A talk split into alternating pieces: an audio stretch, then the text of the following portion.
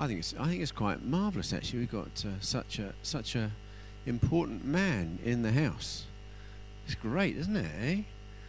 Matthew, welcome to St Paul's. Thank you. Could you um, just? Uh, I know you a little bit, but there are lots of people here who might not know you at all. So why don't you begin by just telling us a little bit about yourself, rather not Tearfund, you, Matthew Frost. Okay, so just a few things. So uh, I better start with my family. Well, maybe I'll start with my faith. I, I love Jesus. I follow Jesus, just in case you're wondering a little bit about that. Uh, I'm part of a fantastic little local church in St. Mary's East Molesey. Uh, it's a church plant, and uh, we're very early on in the days, just a year in, and it's exciting. Uh, I'm married to Catherine, um, and have been. We were, we were actually married by Sandy Millar uh, at HTB almost 20 years ago. So this November will be our 20th. Whoops. I've dropped my iPhone. Oh no, it's broken. I won't be able to give you any stories. Um, there we go, it's back again.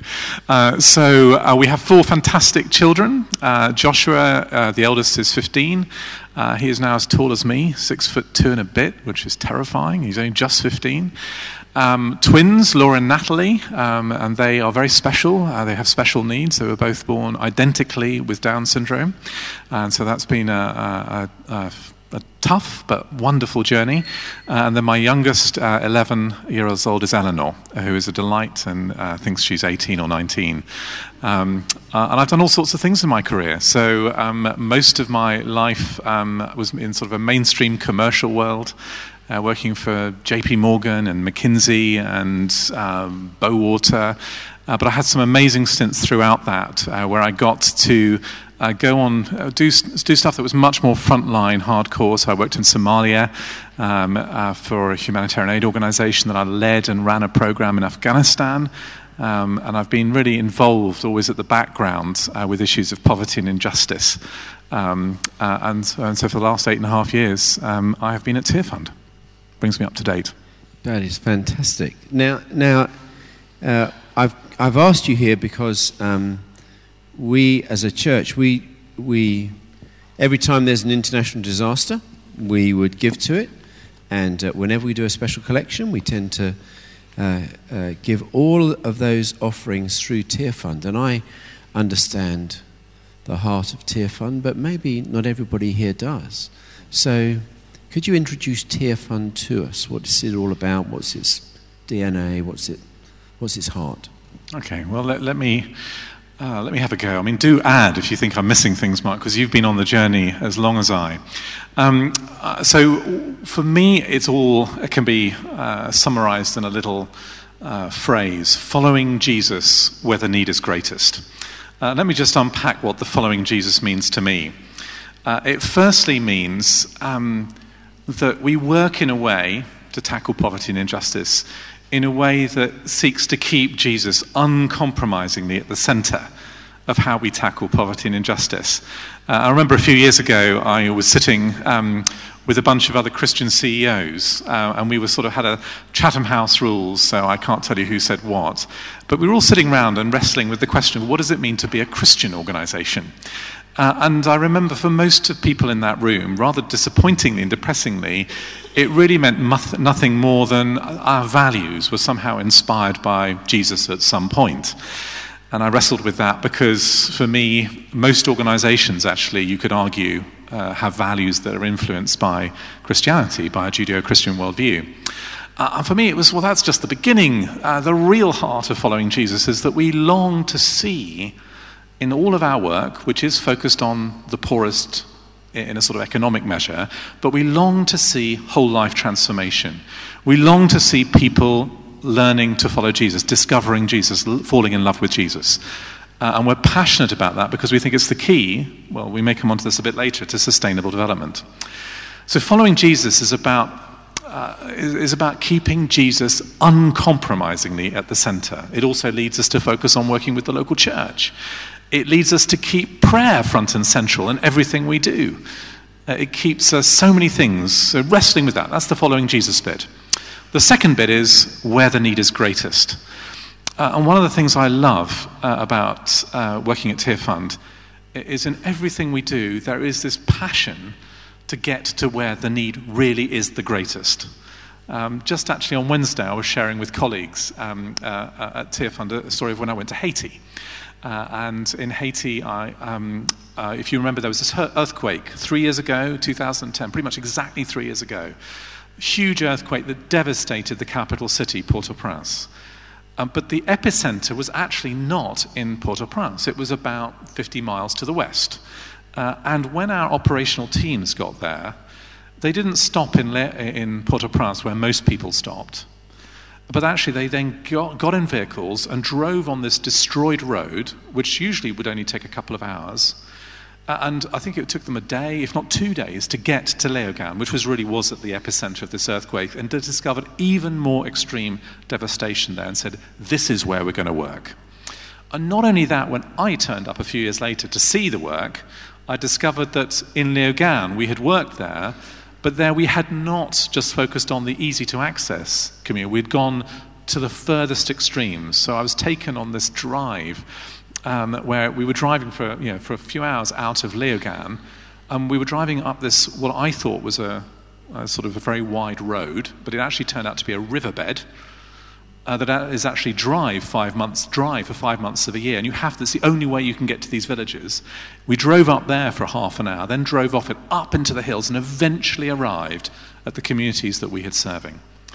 Uh, I just I just share that because there's this passion to get where the need is greatest, and of course that's not the geographic need; it's also uh, where I mean in Myanmar I was there recently, and I loved the fact that there we, we were working with um, people who are living with disability, who are so often completely ignored in interventions because the need is so great, and often you just do what's easiest. Uh, but again, there's this hunger to go where the need is greatest. So that, that for me summarizes it. I could say so much more, but following Jesus where the need is greatest. Okay, so, so you come from a professional uh, life where you've been involved in these incredibly large FTSE 100 companies and doing amazing stuff, and you've ended up being the CEO of a, an what do we call it? Do we call it an aid agency? Do we call it a charity? What do you call it? You've ended up being the CEO of this thing. How did you end up there, and what do you, how do you, what do you call it? What's this at its heart? Um, so let me come back to that one later because I think I, I, still wrestle with that too. Well, come back to that later. Um, so how did I end up there? Um, well, I think for a lot of my life, I was really driven by a desire to, I still wrestle with this, uh, to prove to people that I'm bright and capable, and I've got what it takes. Uh, and I think only really in my journey at Tearfund am I beginning to really appropriate what it means to, uh, to, to live out of my identity in Christ alone uh, and not seek approval from others. But for many years I was driven by that made me quite competitive. It made me always trying to get the best and the job I could. And, and it eventually led me to work for McKinsey. Uh, and the thing is, having been at five and a half years at McKinsey, uh, and, and, McKinsey was amazing. This is a, it's a strategy consulting firm. It's kind of if, you, if you're an MBA, if you do a master's in business administration, it's the organization everybody wants to work for. And I got there, and I was there for five and a half years. And the end of it, and I learned tons there. Uh, and the end of it, I, I found myself thinking, what next? Know, okay, is this everything? it's almost a classic alpha question. Um, uh, and I found myself saying, well, well, what's next, Lord? And I then sort of took a job, uh, headhunted to be head of strategy for Department of Education and Skills. So it was a sort of recruited because I got this tick box on having worked for McKinsey. Uh, and within about three months there, I, I, was, I hated it. I was, it was just drove me potty. I didn't like the culture. I found it really hard. Um, I discovered that actually government is not as organized and efficient as I thought it was. uh, and, uh, and within three months, I said, this is not what I'm going to do. So I ended up with a bit of a midlife crisis. Uh, and I was at, some, uh, Mark's, um, uh, sorry, Paul, Paul, Perkin's Church, um, uh, St. Mark's Battersea Rise at the time. And they were running this brilliant course called Adventure of Living uh, which was all about discovering your calling. I thought, well, that might be a good thing to do. Maybe I should ask the Lord what He thinks for a change, uh, which I'd only really done, if I'm honest, once before in my life, I think. Um, and I went through that course, uh, and out the other side of it, came out with just an overwhelming sense of the Lord telling me that whatever I should do next, it should be uh, something. Whoops, I'm dropping everything. Um, uh, it should be Um, it should be um, something in the area of international aid and development, so something I'd done before. Uh, I thought, you know, go back to that route. I've done this a few times. Secondly, it should be in some kind of leadership role, um, uh, but I mean, that could be in anything. And thirdly, uh, it should be in a Christian organization. Uh, and I was, just, I was just sharing earlier that I'd always thought it was a bit of a cop out working for a Christian organization because you know, real people are out there in the real world, uh, and it's just too easy and quick because it's, it's so nice and warm and friendly. Uh, tell me about that later. It's actually not like that. it's actually challenging working in Christian organizations in all sorts of good ways. But I felt these three things Christian organization, leadership, and something in international aid and development.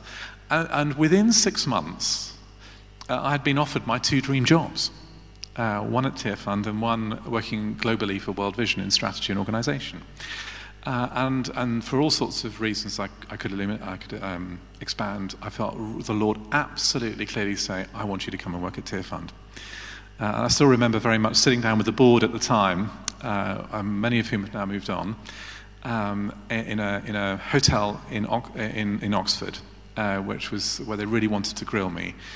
Uh, and just really just check that they were making the right decision in appointing me.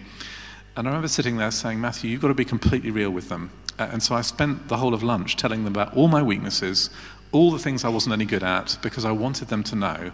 I didn't want to make them. I didn't want them to make a decision without truly knowing real me, who I really am. Uh, and I still was appointed, uh, and that's how I ended up joining. There you go. It was a great decision, but it was a great decision. So. Um, okay, I want to um, now just change tack a little bit. So, um, last year, some of you may be aware of this, but over $8 billion was given to charities. So, $8 billion given to charities last year.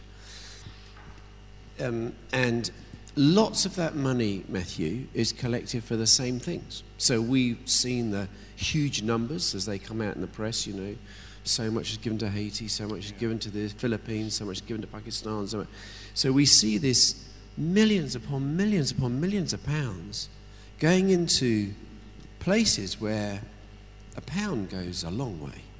And all of a sudden, they got millions of pounds going in. And, and the question that's raised is how do we know the money is used wisely?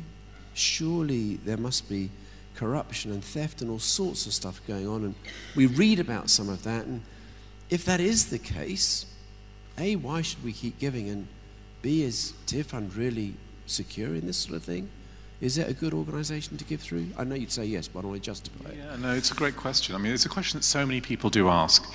Um, I think the first thing I'd say is that when we think about aid, so much of our concern over aid uh, is very much attached. Well, let me just step back. There's three big flows of aid. Okay, the, the first one uh, is government to government. So, where governments basically give to the government in Africa.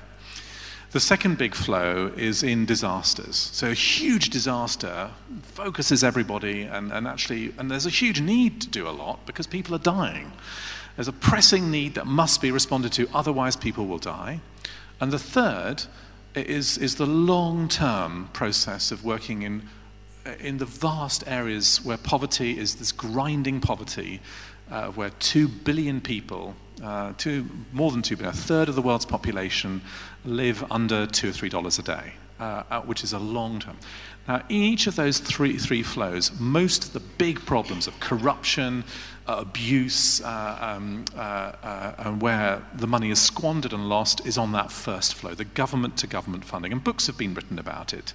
Uh, so Dambisa Moyo wrote a well-known book called Dead Aid a few years ago, and it's all about the government-to-government funding. But that conditions so much of the way we then think. It conditions a lot of the questions that then are, is money spent well? So that's the first thing to note. The second and the third, disasters and um, uh, what I would say then, so if I come now to Tearfund, because we very much, we don't do the government to government, but we, we do lots in responding to disasters and we do masses, uh, and we're passionate about also this long term development, the grinding poverty uh, beyond just the disasters. There's two things I'd probably throw out to you just to think about um, that we're thinking about all the time. The first is have we at Tearfund got systems in place to make sure uh, that we do not have problems of fraud and govern- you know, corruption. Because, I mean, that's, that's basic. Uh, we really have to work hard to make sure the money is just not being used fraudulently.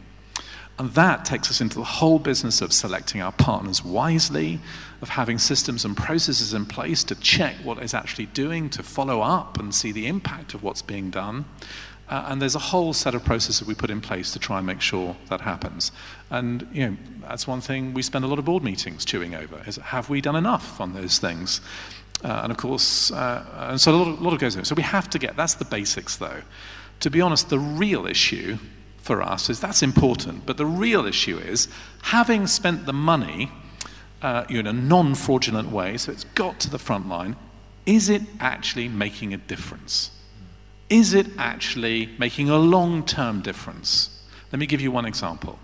When I was in Afghanistan, uh, leading and setting up this, this program in Afghanistan uh, in 96 and 97, um, uh, across the city, capital city, um, while I worked there, I think I, I eventually learned that 970 uh, hand pumps had been constructed over the last few years by a variety of people to serve the community. Over 90% of them, by the time I arrived, were no longer working. Uh, and there's an example of where, well, there wasn't an issue of fraud. The money all got there. It was well spent on hand pumps, but they were all broken because the question of sustainability had not been factored in.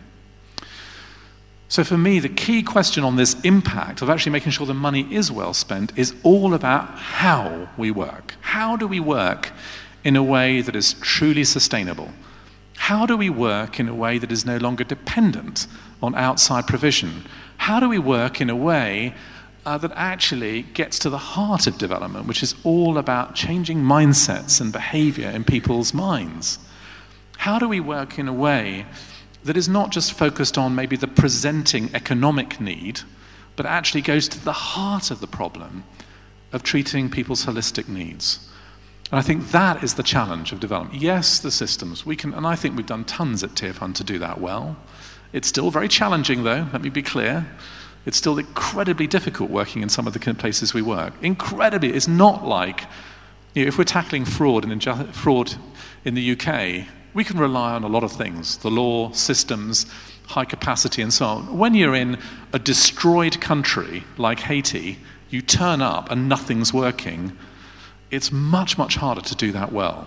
But we really aspire. But the real question I would, I would say is how do we make sure that the money is actually spent in a way that leads to sustainable, long term, transformational development?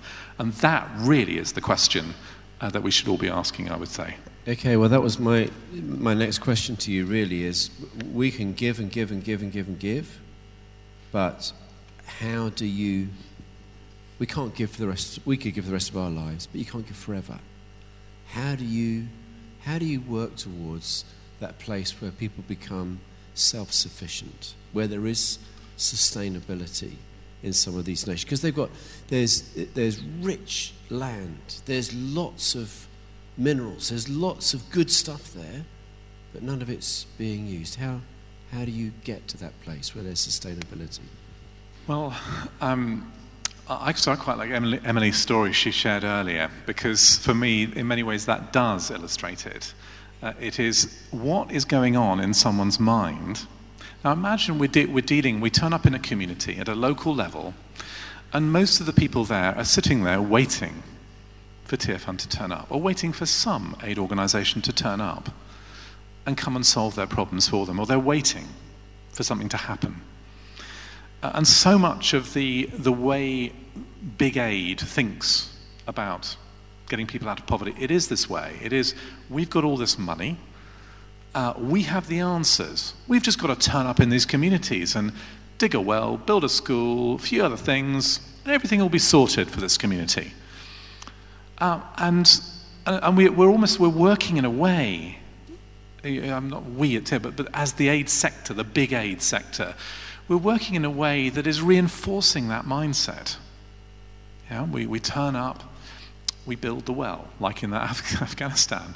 We've built a school, we've done all these wonderful things. Don't we feel good about it? Well, we do.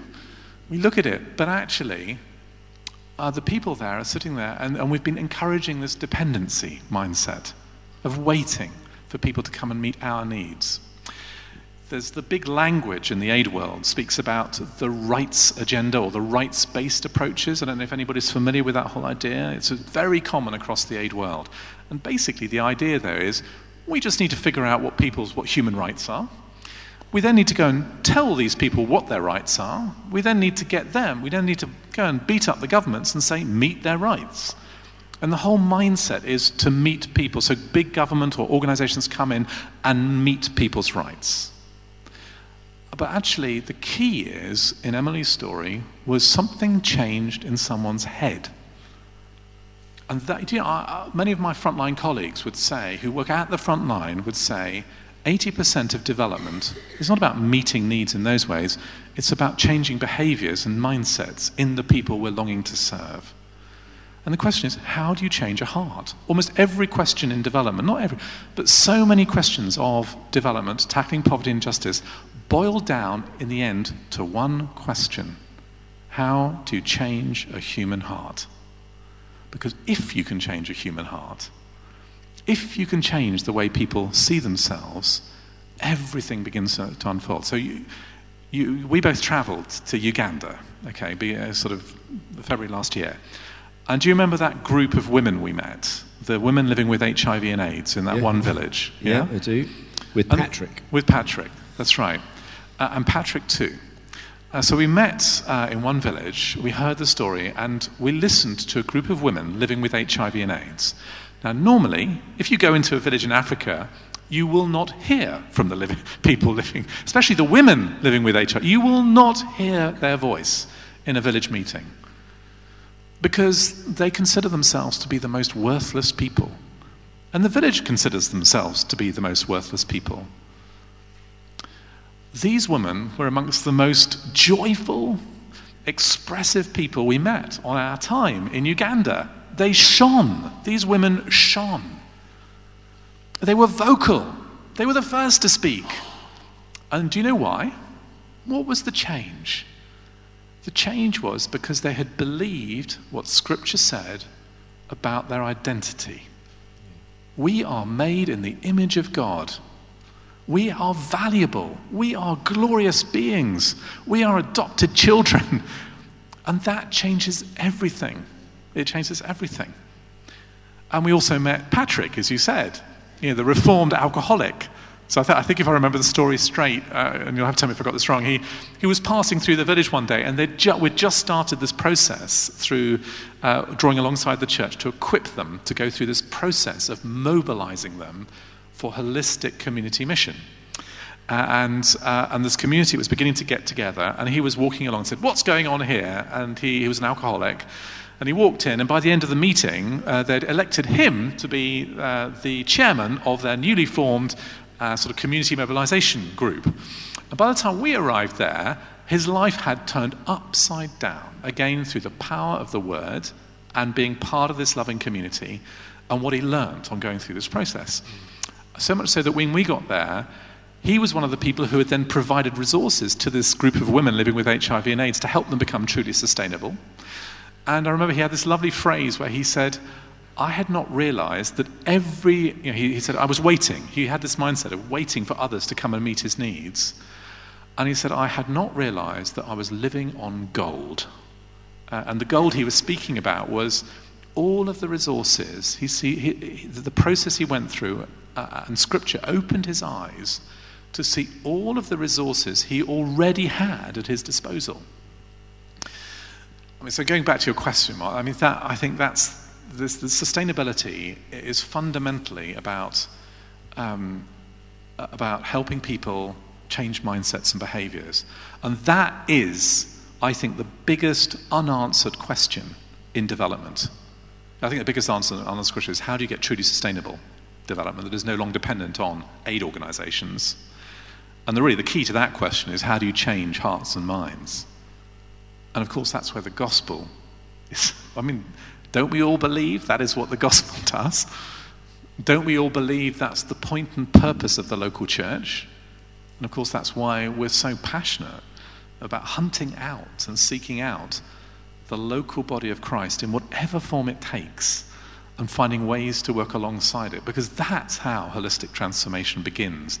That's the key to sustainable development. And that's, uh, Matthew, that's um, what was so powerful about that story about Patrick actually, was that it was a church meeting at which they were opening scripture, telling the story, and if I remember rightly, they said, they actually asked who would lead this. They said, What's our biggest problem?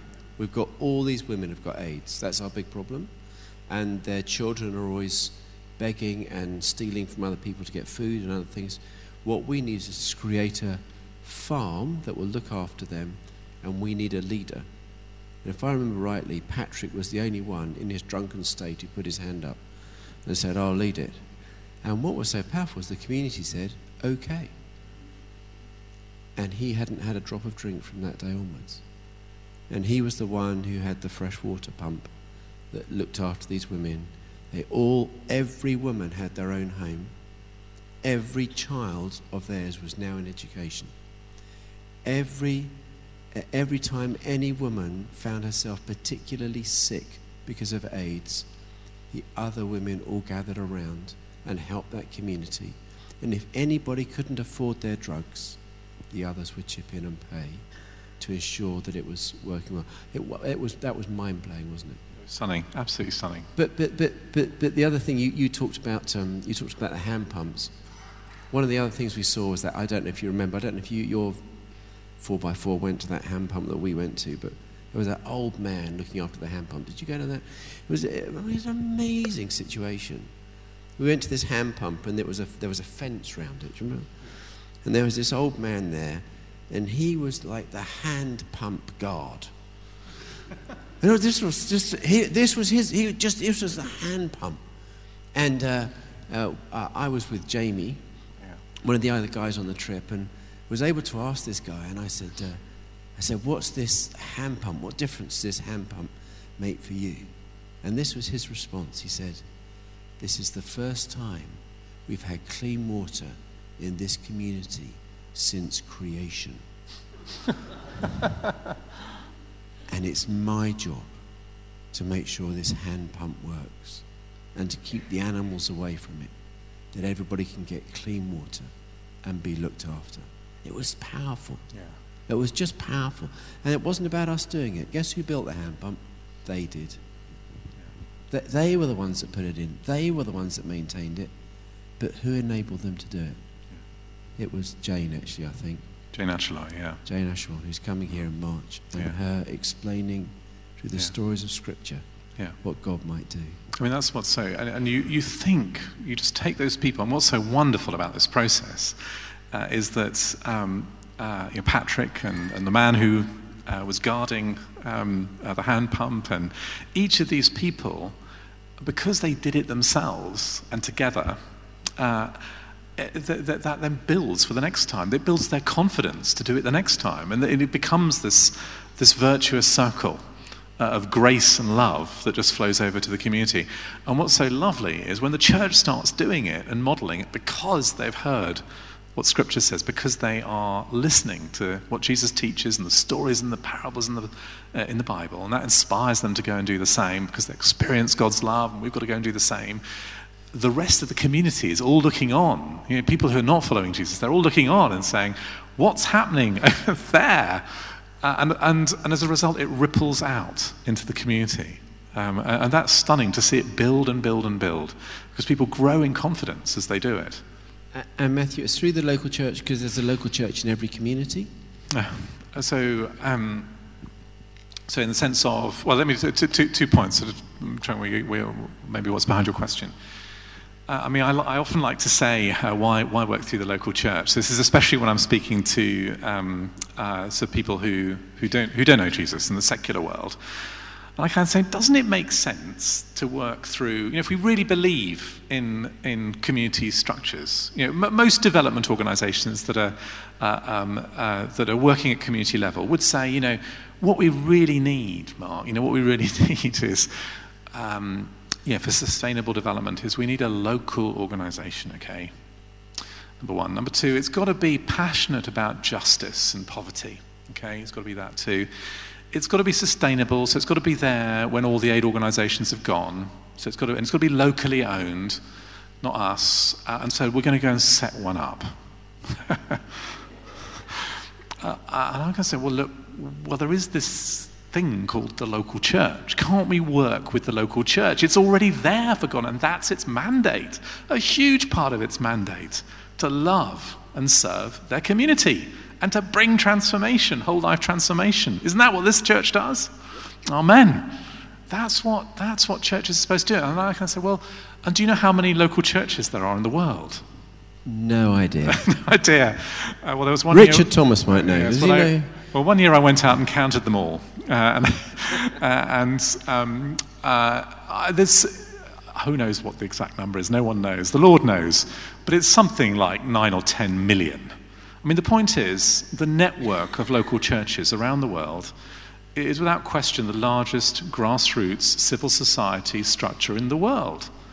So, why on earth wouldn't you work through the local church? Why wouldn't you?